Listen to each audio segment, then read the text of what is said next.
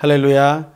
귀한 주일입니다. 하나님께 온전히 예배하는 우리들의 삶이 하나님께 기쁨을 드리고 또 우리에게도 은혜가 넘치길 간절히 소망합니다. 특별히 하나님께서 우리에게 주신 모든 것을 우리 다시 한번 생각해 보는 하루가 되길 소망합니다. 하나님께서 주신 것은 오직 하나님의 영광을 위해서만 써야 하는 것을 기억하기 원합니다. 여러분은 무엇을 하나님께 받으셨습니까? 그것을 하나님의 영광을 위해 사용할 수 있는 방법을 또한 알고 계십니까? 그것을 온전히 깨닫고 누리는 하루 되시길 간절히 소망합니다.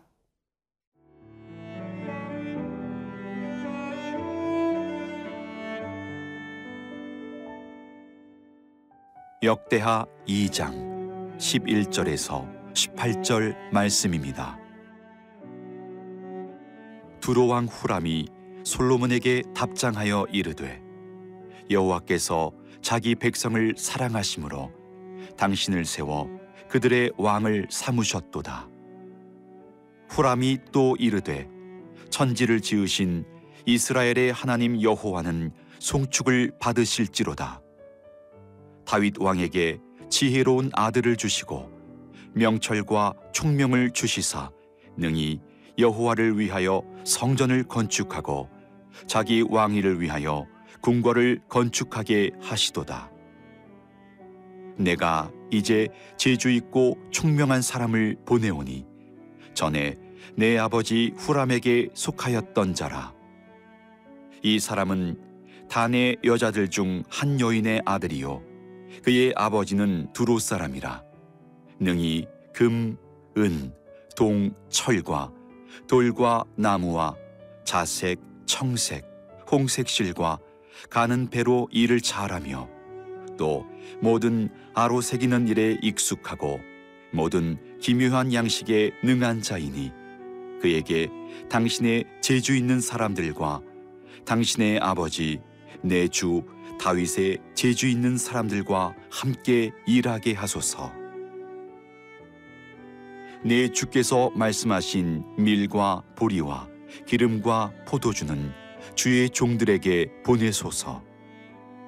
우리가 레바논에서 당신이 쓰실 만큼 벌목하여 때를 엮어 바다에 띄워 요바로 보내리니 당신은 제목들을 예루살렘으로 올리소서 하였더라.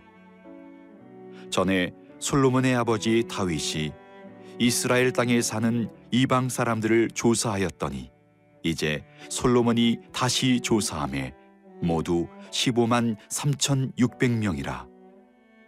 그 중에서 7만 명은 짐꾼이 되게 하였고 8만 명은 산에서 벌목하게 하였고 3,600명은 감독으로 삼아 백성들에게 일을 시키게 하였더라. 역대하의 말씀은 다윗이 그 모든 삶을 마치고 또 죽는 그러한 자기의 사명을 마치는 장면으로 끝나는 역대상 이후로 이어집니다.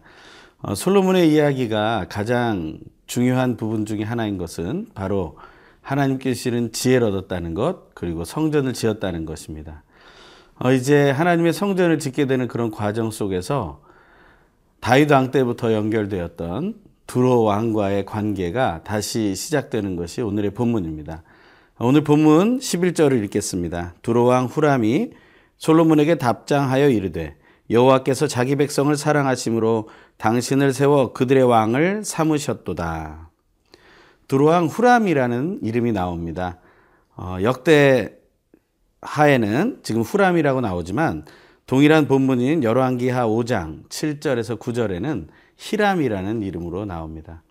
두 사람이 동일 인물이라는 것을 우리는 기억해야 하고 어, 그 사람이 보낸 편지를 보면 어, 하나님께서 그의 백성을 살아가신다라는 표현을 하고 있습니다. 이것은 너무나 놀라운 것인데요. 어, 이방신을 섬기고 또 여러 가지 다신들을 섬겨왔던 그러한 이방인으로서 하나님께서 솔로몬과 또 다윗의 모습을 보면서 하나님은 그의 백성을 너무 사랑하시는 신이시다라는 것을 선포하고 있다는 것. 이것은 하나님은 사랑이시라는 그러한 고백과 일치하는 것이라고 볼 수 있습니다. 하나님은 사랑이십니다.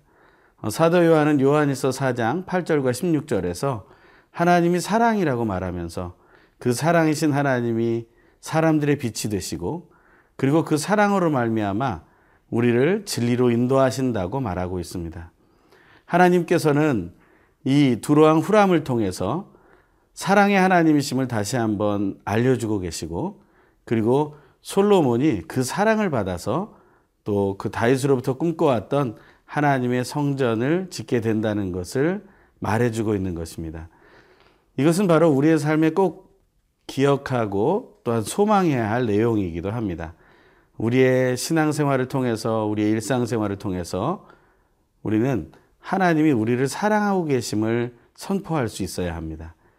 여러분은 삶 속에서 하나님의 사랑을 받고 있다고 확신하십니까? 또한 그것을 주변 사람들이 보고 확인하고 같이 고백하고 있습니까? 우리에게 그런 일이 일어나기를 바랍니다. 하나님을 믿는다는 것이 세상 사람들에게 조롱이 되기도 하고 또한 놀림거리가 되기도 하지만 우리는 그것에 머물러서는 안 됩니다.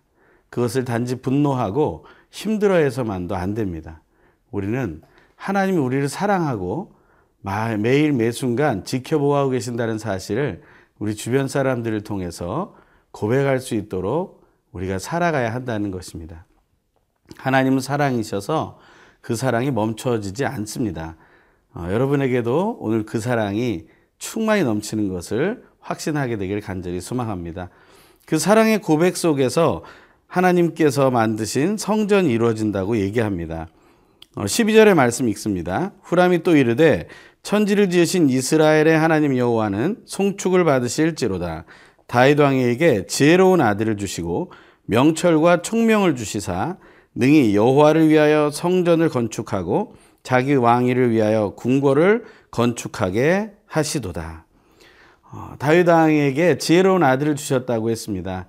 어, 솔로몬은 왕이 된 후에 하나님께 지혜를 달라고 구했죠. 그것은 너무나 귀한 고백입니다.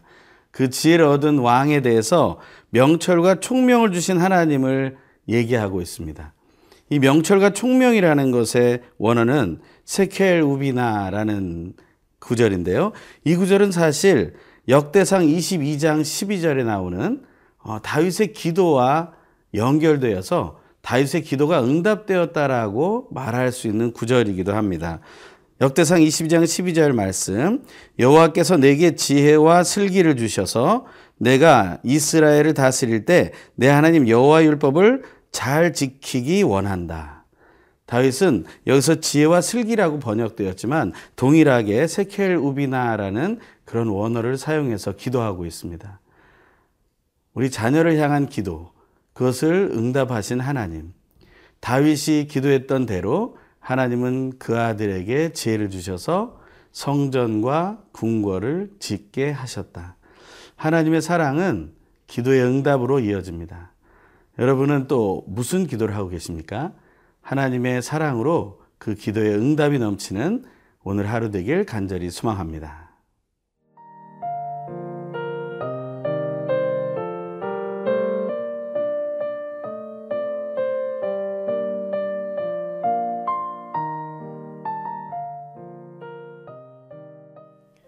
다윗의 시대에 두로왕 히람 이 후람을 통해서 얻게 된 것은 목재입니다. 어, 그리고 어, 두로왕은 그 목재를 보내는 대신에 오늘 본문 15절에 나오는 것처럼 내 주께서 말씀하신 밀과 보리와 기름과 포도주는 주의 종들에게 보내소서 어, 무역을 했다는 것이죠. 목재를 보내고 식량을 교역하는 관계로 어, 서로의 이익을 추구했다라고 말하는 것입니다. 어, 그런데 이 두로 왕이 이방인이었다는 사실입니다. 이방인으로서 하나님을 찬양하고 있다는 사실. 하나님의 전이 어, 이루어질 때 이방인의 찬양 소리가 그 속에서 울려 퍼졌다는 것. 이것은 우리에게 너무나 기쁜 일이라고 생각합니다. 어, 우리도 사실 이방인입니다.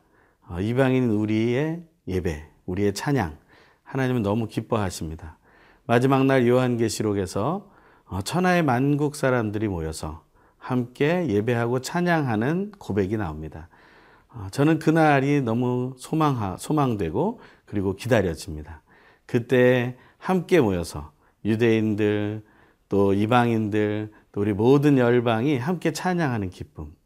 그것을 지금 이 두로왕 후람이 보여주고 있는 것입니다. 어, 후람에 대한 설명이 오늘 본문 13절과 14절에 좀 나옵니다. 거기에 보면 13절 내가 이제 재주 있고 총명한 사람을 보내오니 전에 내 아버지 후람에게 속하였던 자라. 어, 이 구절에 대해서는 몇 가지 해석들이 있습니다.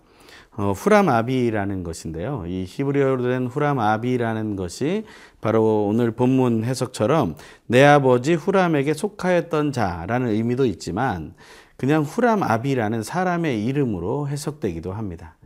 이 후람 아비라는 존재는 누구입니까? 이 중요한 것은 이 의미가 어떻게 해석되었건 그가 바로 재주 있고 총명한 사람이었다는 것입니다. 하나님의 전을 짓는데 재주 있고 총명한 사람이 필요했다는 것은 출애굽기에도 나오는 것을 보게 됩니다. 어, 출애굽기 31장 6절에 보면 어, 오홀리압이라는 사람이 나옵니다. 이 오홀리압이라는 사람의 어떤 연결점으로서의 이 후라마비라는 존재를 얘기하고 있다는 것을 우리는 생각하게 됩니다. 왜냐하면 14절에 보면 앞부분에 이 사람은 단의 여자들 중 한 여인의 아들이요라고 했습니다. 단지파하고 연결돼 있고 두로 사람 아버지를 둔 그러한 이방인으로서의 이 후라마비라는 존재라는 것이죠. 그런데 왜 단의 여자들이 연결되느냐? 바로 출애굽기 31장에 나오는 오홀리압이 단지파 소속이기 때문에 그렇습니다. 하나님께서 그 지파를 통해서 계속해서 아름다운 일들을 이루어 가신다라는 것입니다. 후대에 가서 하나님 앞에서 기쁨을 드릴 수 있었는가? 그것은 별개의 문제이지만 하나님이 허락하신 것을 하나님은 또 이루신다라는 것이죠. 우리에게 주신 재능이 있다면 그것은 우리가 하나님의 영광을 위해 쓸 수 있어야 합니다. 올리압이 그랬던 것처럼 후라마비가 그랬던 것처럼 우리에게 주신 재능을 우리는 하나님께 다시 올려드릴 수 있어야 합니다. 그것이 우리에게 얼마나 아름답고 귀한 일인가 하는 것을 깨닫게 되는 또 오늘 하루 되길 간절히 소망합니다. 오늘 본문 17절과 18절에 보면 어, 솔로몬이 이스라엘 땅에 사는 이방 사람들의 수를 세는 것이 나옵니다. 17절, 어, 18절 읽겠습니다. 전에 솔로몬의 아버지 다윗이 이스라엘 땅에 사는 이방 사람들을 조사하였더니 이제 솔로몬이 다시 조사함에 모두 15만 3,600명이라. 그 중에서 7만 명은 짐꾼이 되게 하였고 8만 명은 산에서 벌목을 하게 하였고 3,600명은 감독으로 삼아 백성들에게 일을 시키게 하였더라. 하나님의 성전을 짓는데 이방인들도 함께 동참했다라는 것입니다. 물론 이것이 노역의 개념으로 보면 고통스러운 노역일 수도 있었겠습니다. 하지만 하나님의 입장에서 볼 때 그것은 단순한 고역이 아니었을 것입니다. 우리가 인생을 살면서 고역과 같은 시간을 보낼 수도 있습니다. 하지만 하나님의 일에 동참한다는 확신과 기쁨이 있다면 우리는 그것을 아름답게 이겨낼 것입니다. 하나님은 우리의 섬김을 통해서 찬양받기 원하십니다. 오늘 하루도 그 기쁨을 누리길 간절히 소망합니다. 기도하겠습니다. 귀하신 하나님, 하나님의 성전을 만든 솔로몬이 그 자신의 힘으로 한 것이 아니라 하나님의 뜻으로부터 다윗에게로 또 두로왕 후람을 통하여 또 그가 보낸 공교한 일꾼을 통하여서 또 이방 사람들을 통하여서 이루어진 것을 우리가 묵상하며 오늘도 이방인이었던 우리가 구원받아 하나님의 전에 나와 예배하고 하나님께 영광 돌리는 인생 살며 하나님 앞에 쓰임 받을 수 있는 것에 더 감사하는 하루 되게 하여 주시옵소서. 감사드리며 예수님의 이름으로 기도합니다. 아멘.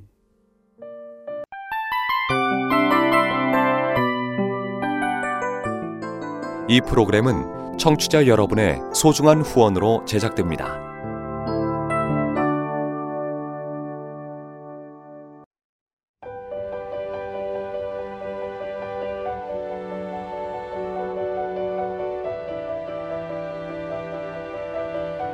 세상에는 수많은 교회들이 있지만 더 깊이 있는 말씀 강해를 찾기 위해 크기로만 교회를 선정하지 않습니다. 보다 좋은 영적 콘텐츠를 더 많이 나누기 위해 방송비를 받지 않습니다. 1년 365일 복음만 전하고 싶어서 우리는 광고를 하지 않습니다. 온누리의 복음을 땅끝까지 CGN TV와 함께 땅끝 선교사가 되주세요.